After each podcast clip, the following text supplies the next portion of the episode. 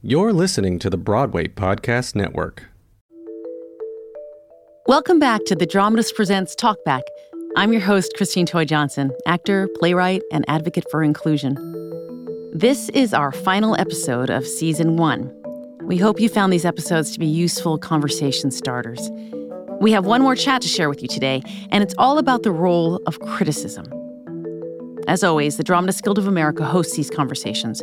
Our guests come with their own opinion and perspective and are free to express it.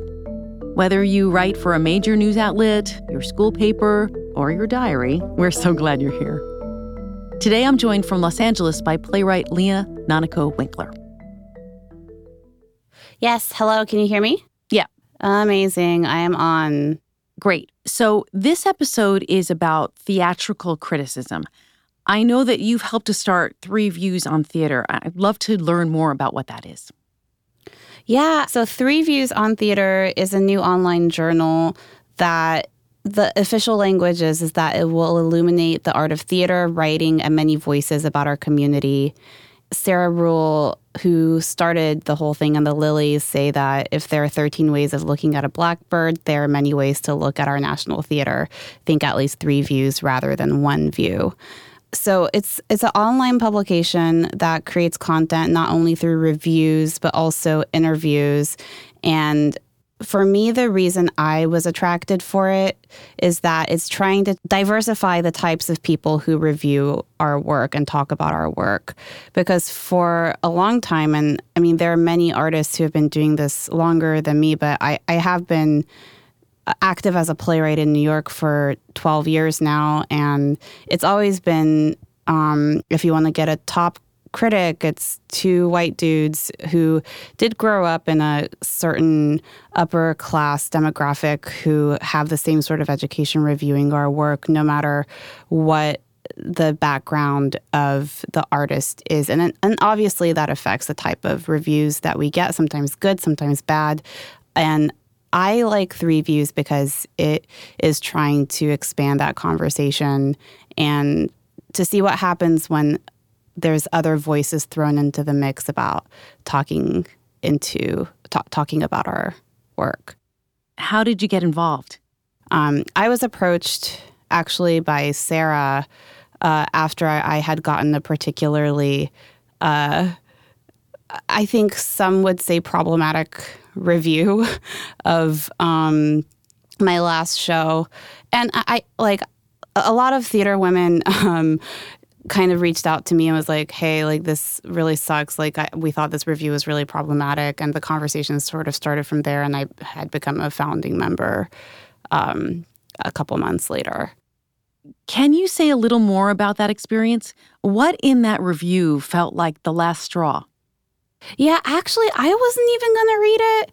Like, I got, I got, um, I, have been reviewed by the Times, good and bad, about seven times, and uh, th- throughout, um, you know, my experience in New York. But the review that I got, which wasn't even like the most problematic one I've ever gotten, but um, the review that I had gotten after I had decidedly stopped reading reviews this year because just my brain couldn't handle the pressure and it I, I, but people were tweeting me about it was a review for my play god said this which went up at primary stages at the cherry lane this past winter. And it was honestly a pretty um, uh, it, it was a story about a mixed race family dealing with the matriarch who's asian national uh, her illness or cancer, but it wasn't a race play, and it, it, it had race in it, but it wasn't a race play. And the gist of the review was like. Leah Nanako Winkler is trying to fix everything, fix racism, fix cancer. Uh, she is a she she she only should say small things. She's trying to say large things, and that's bad. And and the reviewer, uh, who was Jesse Green, kind of made it all about race and my social justice quote unquote work, whereas the play had nothing to do with it. It was, I mean, inadvertently, I guess it was a political act because it put a mixed race family in the South front and center, but it wasn't something like um, Songs of the Dragons Flying to Heaven, where it was directly dealing with Asian American identity, uh, although it indirectly was.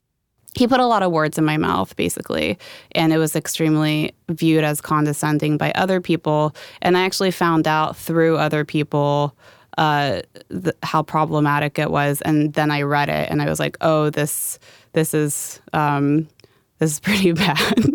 but, uh, but but you know, that's just like one example of uh, things that can happen in I think the critical landscape of New York City, and that's the only landscape that I can refer to because that's where most of my reviews have been.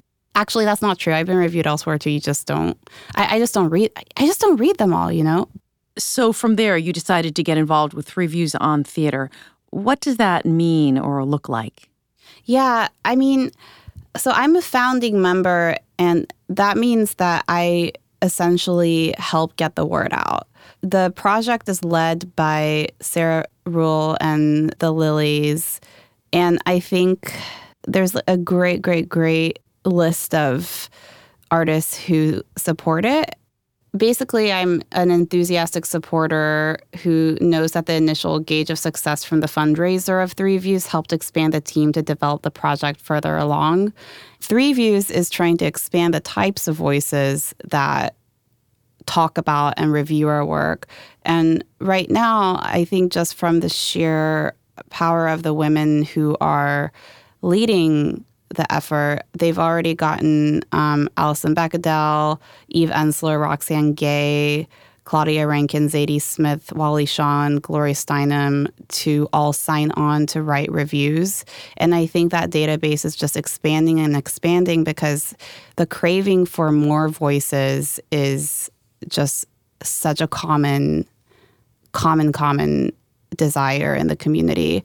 I do think, you know, journalists and theater artists work hand in hand and we need each other, but we do need to get different voices in there so that we're not just reliant on two voices.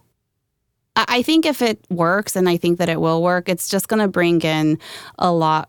Okay, so people are like already getting like pissed off about three views right? Let's like, let's talk about that. yeah. Why? Let, why? Why do you think they're getting I don't know. I don't know. Okay, so like I was helping fundraise it because they started a Kickstarter for the reason that I just said, and um, basically, I, I do think that the critical landscape of New York City, of the New York Times having all the power, it, it's not like we're trying to take anybody's jobs, but I don't think that it hurts to expand the conversation. Like, for example, my identity is extremely specific, but I'm a half Asian Kentuckian uh, who's also a second gener like a first generation generation 1.5 uh, who who moved to America mid childhood, and I'm also a female. But the chances of my work being critiqued by even one of those things by somebody who is one of those things is at z like at almost zero percent. And i've never ever even been reviewed by a critic of color except once and that was in minneapolis. And i and i think a lot of artists feel this way where if you are white and you are a man who shares a background of Yale, let's say, like Jesse Green, um, and you write about certain things that he relates to inadvertently or he feels academically challenged by, then of course it's going to impact the way that he receives the work. Does that make sense? Yes, absolutely. And, different assumptions will be made. Uh, yeah. Different expectations will be had based on that person's background. Right. And that's fine that's fine because we all do it, right? Like, I really love Olivia Munn because she is half Asian. And I look at her and I see, like, somebody who looks like me on the television. I, I mean, it does make me wonder if like white people feel that way all the time about like Scarlett Johansson or whoever, but but like it's but it, but it's but people writing about experiences that you relate to impacts the way that you feel about the work. Now, in theater when there's two or maybe three types of people in power who only represent one cultural, racial, uh, uh, demographic, and probably class demographic. I mean, I've done some research on the two, and as much as you know, I enjoy reading reading some of their reviews, and like I, I don't mean to disrespect their work. I really don't. Um, like it's almost predictable which critic at the Times is going to respond to what kind of work. Like and it's even murmurings in the theater community where it's just like, oh yeah, like so and so's definitely gonna like this one, or this one's definitely gonna be a critic's pick. And they have so much power that it's almost become like such a big part of doing theater. But it's problematic that there's only um, certain types of people who are giving these voices. What responsibilities do you feel that a theater critic has, not only to their readers, but also to the playwrights that they're reviewing? Well, I think that people should be able to write about whatever they want and, you know, write how they're going to write.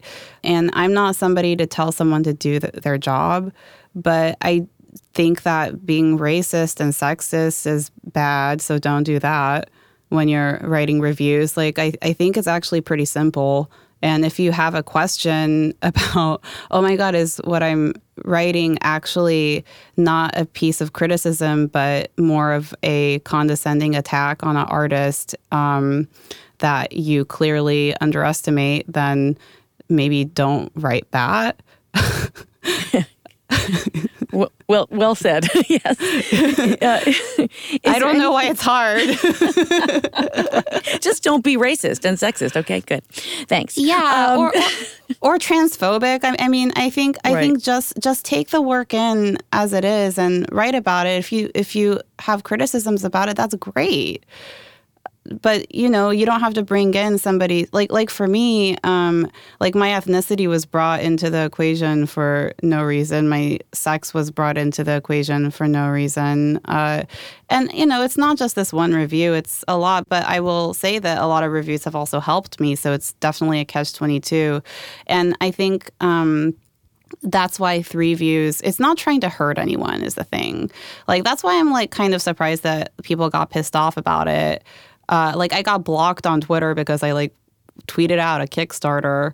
Like people are actually like extremely threatened by this initiative, and I think there's room for the way that criticism is now and something like three views sort of in the way that there's um, New York Theater Review and uh, Token Theater Friends, and there used to be Theater in the Now. Like, there, like there, there's room for all of these voices. It's just trying to elevate, elevate, elevate, elevate, so that more people can have more than one authoritative or two authoritative opinions about a single show. Because there's shows that I guess were quote unquote critically panned that I loved and I still think about. And that's how it's been all throughout theater history. Sure. And, you know, it's about not taking away someone's piece of pie, but making a bigger pie. Uh, yeah. So, and I, I, I, personally contributed to your Kickstarter, so thank you thank for you. Uh, for talking about it. Before we go, is there anything else you'd like to say about Three Views on Theater? I guess I kind of want to crush the misconception that Three Views is sort of an antagonistic effort Three Views isn't a negative effort, it's a positive effort. And all it's trying to do is to diversify the landscape of who's reviewing our shows and who's talking about them. So not not for the playwright's ego, but for audiences who see our show and for other artists who come and see our shows uh, and they don't have to just read one thing and be like, oh, this isn't worth seeing. Right? Right. Great. Yeah. Great. Thank you. I'm just excited about the possibility of it working and of it going out into the world, but I think that it's actually going to take a lot like it's it's a huge undertaking. Like it's right. like I don't think any of the creators of Three Views want to do it half assed, which is why the Kickstarter is successful, but it's not going to be here's an immediate website. They're actually working really, really hard on making it an actual thing that is um, legit as opposed to just like, here's a website, you know? Yeah, yeah. Yeah. Leah, thank you so much for joining us. Thanks for having me, Christine. After the break, I'll be back with Teresa Rebeck and Jose Solis for more talkback on criticism. Stay with us. Welcome back to Talkback. I've got a guest from each side of the aisle. Please introduce yourselves. Hi, my name is Teresa Rebeck. I'm a dramatist and a director. Hi, I'm, my name is Jose Solis, and I'm a freelance theater critic and journalist. Thank you both for being here today. I know this is a bit of a hot button topic. I want to start by asking you both how you think critics and the function of reviews have changed over time. Teresa, I know you have thoughts about this. Why do you know that? Um, uh, you know, I actually think for, you know, because I've been doing this for quite a while, uh, since well, when my first show was in the early 90s in New York. And I've had about like 17 or 18 shows premiere in New York. Um, and it is, you know, at the beginning, I found myself with a kind of hopeful, uh, open heart about, well, you can't control what they're going to say. So you can't worry about it. And that's not who we're actually doing the work for. We're doing it for audiences. And we all spend a lot of time in uh, preview processes in New York. Usually you get at least a week or two weeks to really consider the response of the audience. And you kind of uh, craft or you consider like where are you losing them where, is the play really succeeding and uh, you work uh, you sort of slavishly in a good way to make the the whole experience lift off as a communal event.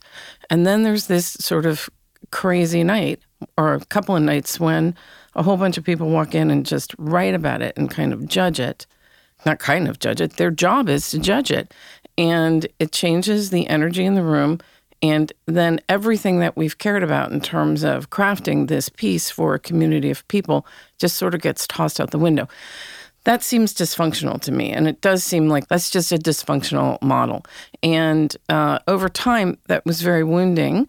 I, I got some really crazy notices uh, from the New York Times, like famously crazy notices that, you know, you can all go look them up online. Everybody knows it happened to me, and I don't feel the need to talk about it a lot anymore but they were very gender specific and um, and some of them, you know, were so crazy that you thought, who do they think I am? What do they think I'm doing? Why was that impossible for them to see something that's so clearly a story told from a specific point of view? For a long time, I felt like very connected to, of all people, but this is really true, to Spike Lee, because I felt like I was, um, I modeled my understanding of what a storyteller should be off of what I saw him doing, which is you stand in your point of view, you stand in who you are, and you tell your story purely from that point of view. And I, you know, I don't think people realized from the beginning.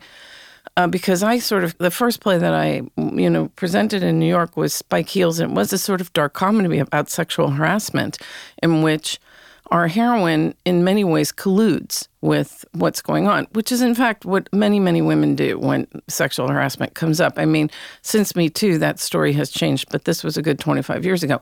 And it was something that people literally didn't seem to understand that this is the world that women live in. Women understood it, but men were complete, you know, I did get completely bizarre uh, response like, why would she collude? You know, you go, well, because as, as she says in the play, she needs that job and she's not really done anything. That means she should quit the job. And if she quits the job, she's got nothing as good to go to. And that's all in the play. But somehow the fact that this was told, the story was told from such a truly so stunningly different point of view, which it didn't feel like that. To me, it felt like I was just telling, describing the world that women live in, um, became something that rattled the critical consensus, which was like not just two guys at the Times, but it was like white guys everywhere. You mentioned you've been working in theater for over 20 years. What's changed? It does feel to me that since then, the point of view has shifted. People are starting to understand how to talk about work that's told from what is not their position in the universe. You know, that was what was so odd to me for a long time to think that a certain kind of play was going to always get a rave because it lined up with, uh, you know, the food group of the critic, which seemed like that can't be fair. Um, and it wasn't fair. Um, and so I do feel like that things really have changed, that there's an attempt to really understand different points of views and what different writers are attempting. So I think it's gotten better. Okay, Jose, um, I'd love to know your um, your point of view on on this conversation so far as as a journalist. I wanted to be a critic since I was 10 years old. And many people ask me, Are you sure you didn't want to be a playwright or a director or an actor? And no. Uh, and the reason for that is uh, I grew up in a country with almost no theater and no appreciation for the arts. So reading the uh, all the theater critics from specifically, I guess, the US, for me was uh, like having access to a world where I wasn't invited because I didn't live there. In many cases, I feel that for many people, it's still the same. Like theater criticism can be a chronicle of a time, and in many ways, uh, it's like preserving history.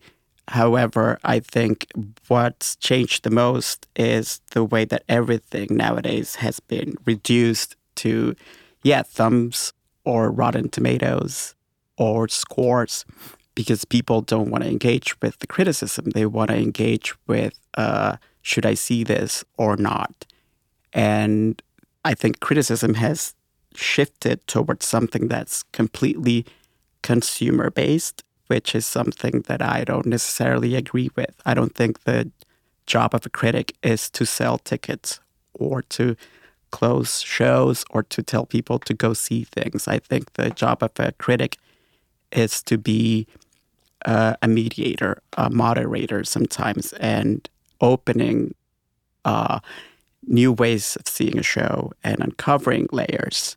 So I would say that the you know, our need for instant gratification and to know immediately is this yes or no uh, is what's hurting criticism the most. It's turned into this really toxic uh, binary dynamic, and I don't like that. I, that's not why why I wanted to be a critic. Thank you so much, Jose. I'd love I'd love to hear more about what responsibilities you feel like the theater critic has to the readers and to to the playwrights if if you do feel like there is a certain responsibility you know there is no such thing as being an objective critic and one of the things that always makes me laugh as a critic is when critics say i'm objective there's no way you can be objective because you're bringing your very subjective uh, point of view into every piece of criticism that you write, into every review, into every feature.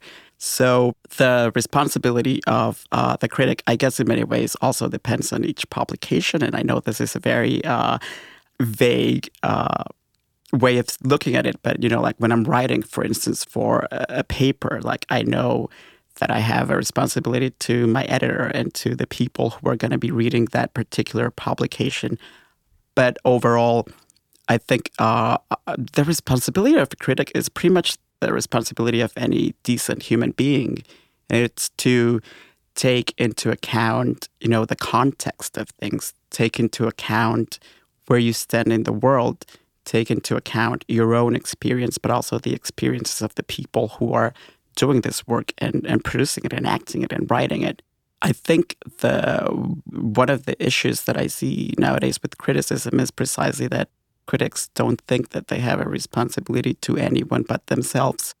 And for instance, when I'm writing for uh, a larger outlet, I am much more careful with the way I I don't like the idea of penning a show, for instance, but if there is something negative or if there's something that didn't land well with me, I will make sure that it doesn't sound like this catastrophe. And instead, what I'll do is that I'll sit with myself. And it's almost like going to the analyst, except you're your own analyst. And you're like, why are you saying this? Why do you want to write this? And you explore that and then you work with that.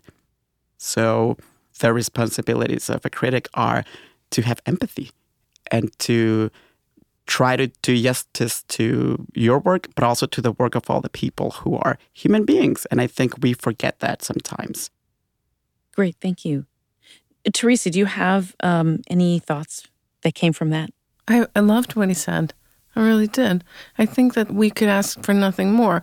There was one point, uh, you know, the dramatist every now and then publishes different issues, and there was one issue on criticism. I was just like, oh, guys, can we please not talk about this all the time? Because it's sort of like the bane of our existence. We spend all our time really trying to make something beautiful, and then we just feel hammered and judged and disempowered, and all of these things are true. And um, David Ives wrote in one issue because they asked him what he thought about critics, and he said, playwrights don't necessarily want a good review. We want a fair review. And I think that that is very to the point. Like, I think a lot of times when critics look at us, they say, You just want us to like everything. And I'm like, You know, that would be great, but I don't expect it. And in fact, I'm somebody who would say, if the critics are liking everything that you do, you're doing something wrong. Um, I, but I do feel like we want to feel like we've been given a fair hearing, and uh, that too often um, uh, that's not been the case. That that there does feel like, especially because we're talking about one publication, and somebody over there at the time said to me one at one point, "This is such tricky phrasing. I loved it." Um, he said. There is no question that there are writers in whom careers the New York Times believes. I mean, and because I, I was like, wait a minute, let me parse that for a moment. But, you know, so there really was a strong sense for a long time that they picked their favorites, and that was just and there's still somewhat that goes on over there. And that's troubling to you know certainly no one would say i was ever picked as a favorite by the new york times and that's too bad for me man. I would have liked it. Um, so i'm not saying i'm not a hypocrite about yeah man that that sounds nice I always feel like it's not the job of the, these larger publications to create culture. It's their job to report on culture. And to report on culture wisely, they should listen wisely and uh, be open to all the different voices that are coming at them. Uh, and that's that, that's where when the system fails that, we all feel the loss of it. How do you think it could be possible to open up these conversations so that um, they were actually being had substantively, you know, um, so that other journalists might uh, hear hear these points of view. I don't know. I, I mean, I, I I think I think my seatmate here maybe has a better idea about how that would happen. Go go for it. Oh, it was for both of us. I thought you were asking. Yeah, sure. No. No. Okay, I um, th- this is not going to make me very popular in the theater Okay. world, but I think that one of the aspects of uh, the industry that's come uh, pretty much unscathed in all of this conversation are the people in marketing and the publicists, uh, because they are the ones that often get you know all these pieces right, and they I they're agree. yeah, they're out Yep. there. And it's the publicists and the marketing people who choose to focus on a paper or two. And they are That's the absolutely ones. right. You know, just recently I was uh, looking at the website for a new play that's about to open, and it had played off Broadway already. And on the website, all the big quotes are by white critics. Not because I know for a fact that about this play, many critics of color wrote about it, but someone made the decision to have only the voices of those white critics featured on the marketing and on the website. And as long as they continue giving so much power and turning, you know, two people or one person into the, you know, the final, the ultimate, uh, I don't know, answer. No, but it's more of like a judge thing. They're they're turning critics into uh, judges, and what they say is like the absolute right and the last word on a show. And I don't think that's the case. I completely want to concur with that. I just this spring directed a play written by Rob Ackerman called "Dropping Gumballs on Luke Wilson." It was for the Working Theater, and we uh, it, it was a very beautiful production. As it turned out, it was really successful, and the Times gave it a kind of good review that then said, "Oh, the play's a little thin," and said it twice. Okay, and so everyone went into a huge panic about oh my god oh my god. And i i came to think oh my god you have to have a rave from the times for the times to count anymore. But then every piece after that including the new yorker including some very very prominent pieces were raves. And by the end of the run we had collected like 15 straight up raves and we kept posting them all over facebook. So the run was short um, you know it was like four weeks uh, and I actually have a lot of faith in that guy who runs that theater over there, and he really got the word out, and uh, the place was packed, and it was it was by the end of the run considered extraordinarily successful and kind of a cult thing, and people were telling each other about it. So it does feel like, I mean, if we had had a little more time, I wish we had had a little a little longer run, so that we could have seen what we could do with all the incredibly positive. Uh, you know, because the other thing about that piece was there were a lot of ways to go at marketing that thing. And it, there's no question the Times has a kind of loud bullhorn. Uh, you know, it's interesting to me how many different voices there are out there. There are a lot of really passionate theater bloggers who write very, very well, and they're all over. Um, and it's exciting to see. Uh, see how much enthusiasm there are for critics, uh, um, uh, for the theater, from all these different critics from all different uh, walks of life. Uh, uh I'd love to actually talk to you both about that, about getting a little bit away from the New York Times and and talking about other um, other writers out there uh, who you might have account, encountered across the country, because I know that Teresa, of course, your plays are done all over the, the world. Um, and if you have any uh, things that you'd like to share about that. Yeah, I I think that I completely agree with where you're going, Christine. I there's a lot of interesting writing about the theater out there, and uh, if you want to read it, uh, if you're interested in that, which at times I am, it it uh, it rewards. You know, uh, people are thinking about the theater and accepting it in a lot of different new ways. That's why I said I think it's getting better because you know it was interesting listening to Leah talk about three views, and I thought you know, God knows I wish them to all success, but I also thought the thing that we have been yearning for in New York, which is that there would be many voices, that has come true already. And like my experience with this, um, with this play at the Working Theater at Art New York was really exciting. It was there were some wonderful writers who said really brilliant, interesting uh, things about that nutty play and the, it was beautifully designed. The design, you know, we all had a great time, and so I and I I find that to be true all over the country, and that there is less of a, you know, there's a couple places like everybody overthinks the Chicago Tribune review or the Washington Post review or the, you know, there's like three or four papers where everyone has that kind of panicky, uh oh, the giant paper didn't stand up for us. And I do wish those giant papers would think about that a little bit more and look at what uh, you know their fellow writers are writing and respect it because I I kind of feel like uh, there's really smart stuff coming out of smaller publications where they also have more room to uh, get into more nuance. Jose, do you have thoughts on this? And especially, I'd love to know your insight on what what's out there there's a very exciting conversation about theater going on on Twitter constantly. Mm-hmm. And there are some tweets that in 280 characters are more insightful uh, than a 2,000 word review. And, you know, I, I talk a lot to, to young people who want to become critics. And when at the end of the uh, talk, you know, and they've heard me say how hard it is to be a critic and how they're probably gonna, you know, they're not gonna be rich doing it. Uh, one of the things that I tell them when they're like, "What do we do? Like, what can we do to improve this?" And I tell them, my homework is very simple: go, uh, go online and find one or two blogs or one or two people on Twitter who are saying interesting things. Yeah. And then share that more than you would something from a larger outlet because we have to do our homework also like the you know, we also can become very complacent and we just go to those outlets, uh, obviously aided by the marketing and all of that. And because we see the same review being shared by absolutely everyone, but there's more than that.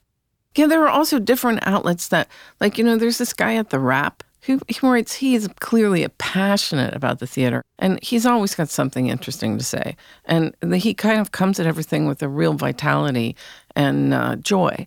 And like, I'm, I'm always happy to read whatever he's got up his sleeve, you know, and that's, that's relatively new. You know, that wasn't out there for a little while. I mean, I think that's what I'm seeing is that new outlets are rising that have really interesting writers at them. So it's good news. Uh, I wonder also, you know, it occurs to me with with social media being so much in the middle of everything. Can you speak about how the online culture, the call out culture that we have so much these days has affected reviews, reviewers, and theater makers? I can like start a beginning. I know this was Yeah. for Jose, but I will say on my play Dig, that's just up in Dorset right now, somebody uh, tweeted, "Go see Dig. It will break your heart wide open, and then put it back together." And I thought, wow, that's a great little.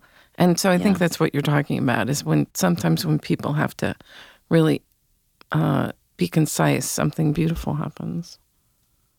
Right, I agree. Uh, you know, when it comes to call culture, uh, oh god, that's a we would need like a whole day, I think, to talk about Right. that because uh, I again I find it very disturbing that what even, is call out culture? I don't even you know when someone says something uh, wrong or and then people are instantly saying like fire them and like Oh, yeah, yeah, kill yeah. them and set them on fire and all of that.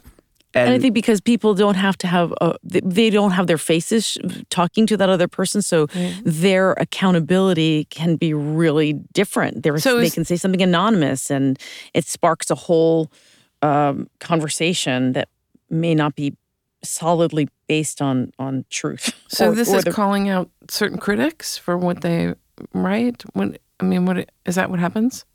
yes, Oh, that's okay. that's at That's least it. that's what I that, Yeah. that's what I Okay. understood. Yeah, I just want to make sure I'm on the. And recently, you know, I saw one of my one of the critics I respect the most uh, go through the the whole like cancel culture thing, and I was very conflicted because, uh, you know, I was debating, you know, this is someone who I really admire, and at the same time, I was glad that people were calling out uh, the mistakes that that this person had made.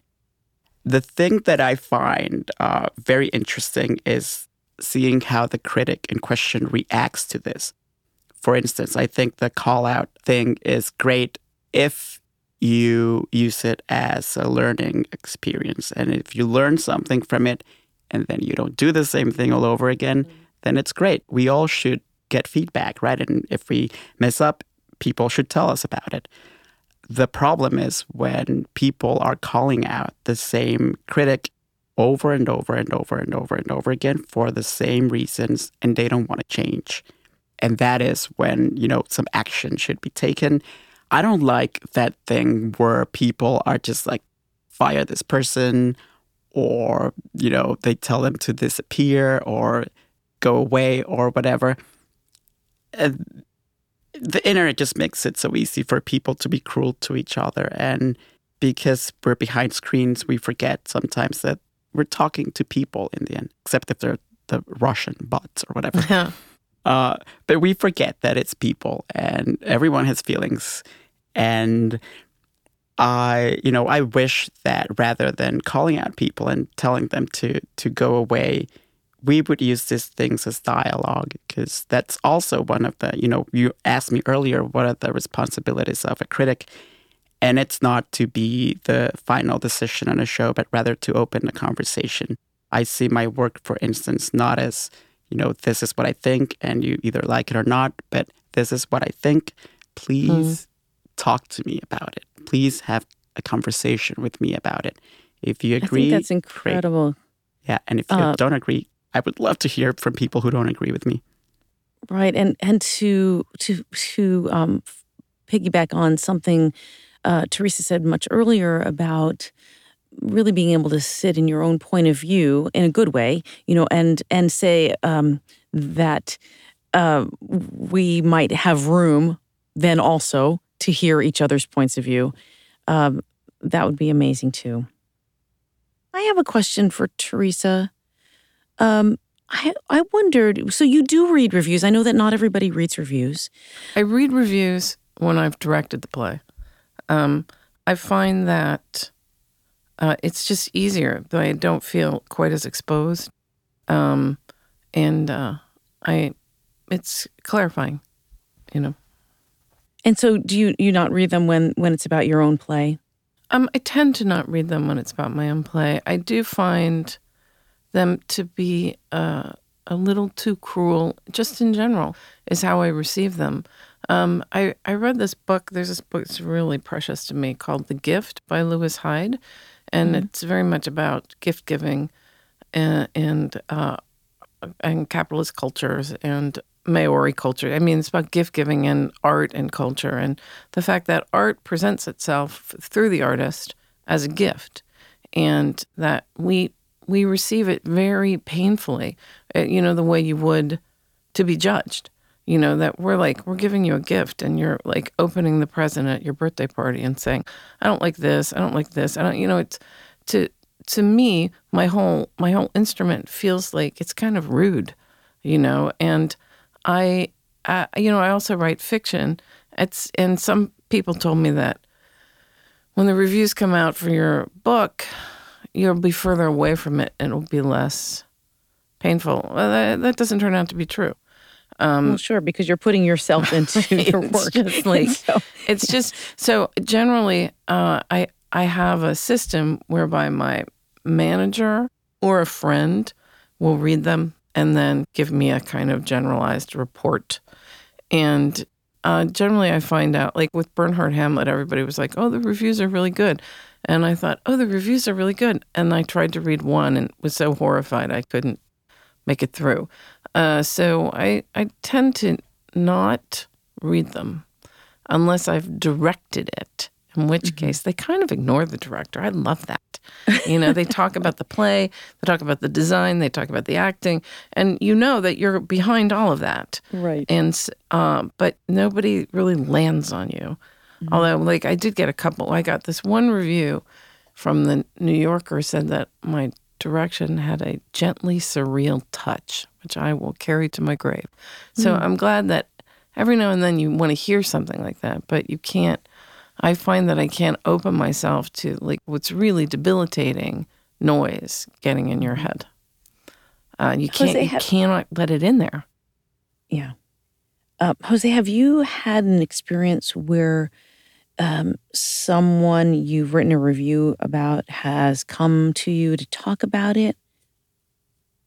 No, the only time that's ever happened to me, I think, was oh god, years ago when I was uh, because uh, I started as a film critic, and it was like ten years ago, and I published a, a, review on my blog that I started when I was a teenager, and I had been to a festival in, in Mexico, and I saw this. Uh, I think it was a Belgian movie that I didn't like, and the director found me on Twitter, and he told me that I knew nothing and that I was very ignorant. uh, but you know, usually what I get, I, I hear it's rather, you know, not from the people who are involved with the with the work. But something that really breaks my heart is that I get more feedback from people uh, in the industry or not when they think I wrote a negative review, and people think that you know writing scathing reviews and panning shows is something that we love doing, and nothing breaks my heart more than people saying I loved how vicious this review was, and I don't mm. think I write vicious reviews. I would you know, I, I, I hope not. Uh, but when people perceive that, you know, they will share a negative review more than they will uh, a rave. Right. Why do you think we tend to give so much power to negative reviews? Is it just human nature that negative things get amplified more? I'd love to know both of your thoughts on that. Uh, you know, my experience in the community is that it gets amplified by the community, that there's a certain I think there's so much anxiety in our community about uh, getting your next job, how little actors are paid.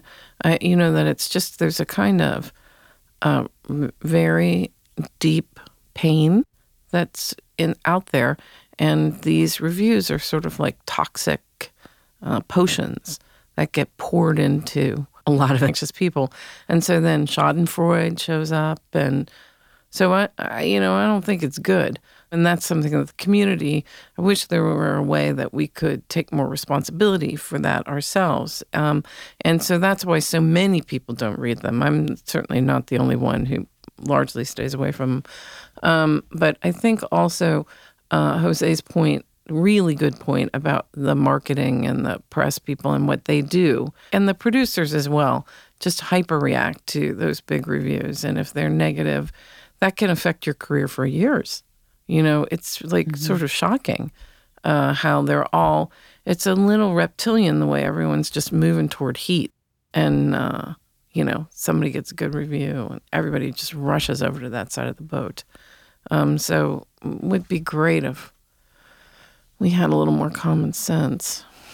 Wouldn't that be great, Christine? yeah. Jose, do you have do you have a response to?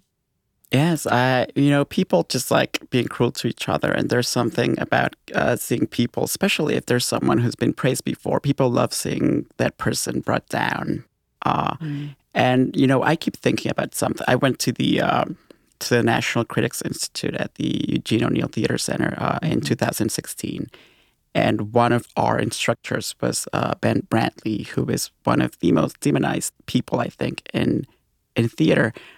And as a, you know, I was a, a younger critic back then, and I, I also had this fear of who he was going to be, and you know, how do I approach this person? One of the most mind blowing things that that Ben Brantley said to us, and I think this is something that if people knew about this, it could change the way that people perceive the work, not only of uh, Mr. Brantley but most critics. And he told us that his reviews were meant to be read after people had seen the show. They were not meant to be, you know, decision making uh, pieces. And I completely, you know, and that changed the way that I read his work. And because that's the way that I approach my work also. Can I just say, though, he knows that they're not. Like in reality, that makes no sense to me. Right? Then why don't they publish those reviews after the show is closed? I, yeah, I, I agree. I, Did I, anyone ask him about that? I don't remember. Uh, That seems like so peculiar. But like, like utterly peculiar. Yeah, but it's you know it's the way that I think about the work, and it's you know it should be a conversation starter, not a conversation ender. And I don't know if it's because of the way that uh, things are run in, in the media, and because editors' demands and and stuff like that. And yeah, it sounds like a very idealistic thing to say, especially knowing that, right? Uh, which is why, for example, like uh, you know what I was mentioning earlier that when I write for specific outlets, I'll measure myself, and when I write Yeah. for the New York Times, it's one of the times when when I think very specifically and very carefully about each word and each comma that I'm using, because a comma could be, you know, Yeah, you know, I went up and talked to that thing too, and I last year. So Chris Jones was there, and uh, I I have to say, I said to all these young critics, try and like things more. I mean, we could really use the help, and that was seen as like a sort of crazy thing to say. And I thought, except we're all in the soup together. You know, everyone's worried about the theater audience is shrinking, about fewer jobs for critics, and I think, I think we should encourage people to come. I would like you guys to encourage people to come. It's a communal art form. Come in and see what we're doing. And uh, sometimes I worry that that that's not what critics are being told. That part of your consideration could be bring them in, and uh, that that didn't go down so well. What do you think? No, no, I, I love what you're saying because if I could, and I don't mean to sound uh, silly, but if I could, I would not call myself a critic. I would call myself a cheerleader Great. because that's what I think of myself as. And many times I think about uh, John Waters said in an interview once that he didn't think there was art that was bad. And I completely agree. I agree too. Yeah, and he said, and I love when he said this. He he said that when he went to a movie and he found himself being bored by uh, by the plot or by the acting or whatever, he would uh, focus on the lamps. And Oh. then he would choose, he would pick something to love from that work. And I agree, Wow. we should all focus on the lamps. There's something great about every single piece of art. And even when my friends uh, and people who know me ask me, like, don't you get tired of going to the theater every night? And I say no, because even when I go see a show that I don't necessarily love, I saw someone's point of view and I was exposed to something I didn't know before. And I'm grateful every time that I go to a show because of that. That's so wonderful. Thank you for that. That's fantastic. I do have another question. We we touched on it when you brought up what quotes get the most light um, by marketing and publicity. And it occurs to me that also we haven't talked about how we can encourage more diverse voices to come out uh, and be highlighted in in these conversations. And I wonder if you have thoughts about that, Jose. Yeah, I'm sighing a lot because this is something that I grapple with every day. I, I tell people often that, you know, I, I grew up in Honduras. I grew up in a country with no critics, right? And I refuse to believe that I was the only person growing up there who wanted to be a critic. And now I'm in New York and I'm a member, for instance, of the, the drama desk. I'm on the board and the nominating committee. And many times I've heard people who have been doing this for decades tell me straight in my face, uh, people like you don't exist. And then I say, well, here I am, right? So, one of the most important things for me to do is to advocate. And not only because I'm also getting tired of the whole thing, like we need to have a conversation. No, it's we're done with the conversation. We need to act and we need action. And one of the things that I'm trying to do with my work is to offer people mentorship. I unfortunately don't have the resources. Like I don't have any big organizations or institutions backing me up in this. But I tell people online if you have work that you want me to look at, please send it. And if you're someone who's ever contemplated being a critic, it's also one of the things that I think we should uh, change a little bit is the idea that a critic is a writer. And nowadays, because of the way that people, uh, you know, go through the world on with their headphones and on screens all the time, it's about time that criticism changed. Also, uh, people laugh because I often say that I dream of the day when a review is not going to be, you know, a bunch of words, but a cookie. And I would love to see someone, you know, I would love to see someone who knows how to cook say, hey, I made this cookie inspired by what the show made me feel. And as long as we keep also just focusing on the writing aspects of criticism, we are turning away a lot of people who maybe mm. don't know how to communicate with words, uh, you know, with written words, but are maybe incredible speakers or maybe incredible artists who could turn in a collage after they see a show. And you know, it's like when we go to when we go to the museum and we look at a Picasso or like a Frida Kahlo or whatever, and they make us feel things. And I think critics can also do that without necessarily being writers. Uh, so, well, I mean, since since I'm here, if there are any young critics, especially young young people of color who want to become critics or who are interested in this, reach out to me. I'm on Twitter. Thank you so much. Teresa, do you have any last thoughts to add about that? And before we wrap up, I don't think I could top that. That was fantastic. that was fantastic. Thank you. Thank you so much for joining us in this really important and fascinating conversation about critical thinking. As always, to be continued. Thank you, Teresa, Jose, Leah. And that's the final episode of season one of Dramatist Presents Talkback. Thank you so much for listening. This has been the Dramatist Presents Talkback, a production of the Dramatists Guild of America and Boom Integrated. Our podcast is lovingly produced by Sarah Storm, Christine Toy Johnson, and Amy Von Masick.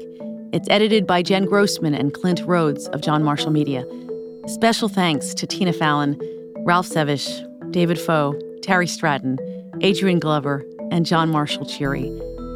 Talkback is distributed by the Broadway Podcast Network. Like and subscribe on your favorite podcast platform. For episode transcripts and exclusive content, visit us on the web at dramatistsguild.com. Keep the conversation going on Twitter using hashtag DGTalkback.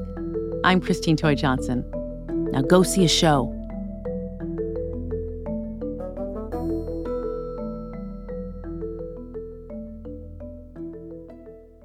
Hey, it's Leslie Odom Jr. here on the Broadway Podcast Network to tell you about the Rise Theater Directory, a program of Maestra Music. Rise is a national online resource designed to connect and empower backstage and administrative and creative theater professionals from underrepresented backgrounds. If you work or aspire to work in the theater community, this can help you find your next project. And if you hire theater professionals, search the Rise Theater Directory to find your next team. Create your profile now and get more information by visiting risetheater.org. That's theater with an R E R I S E T H E A T R E dot org because only together we rise.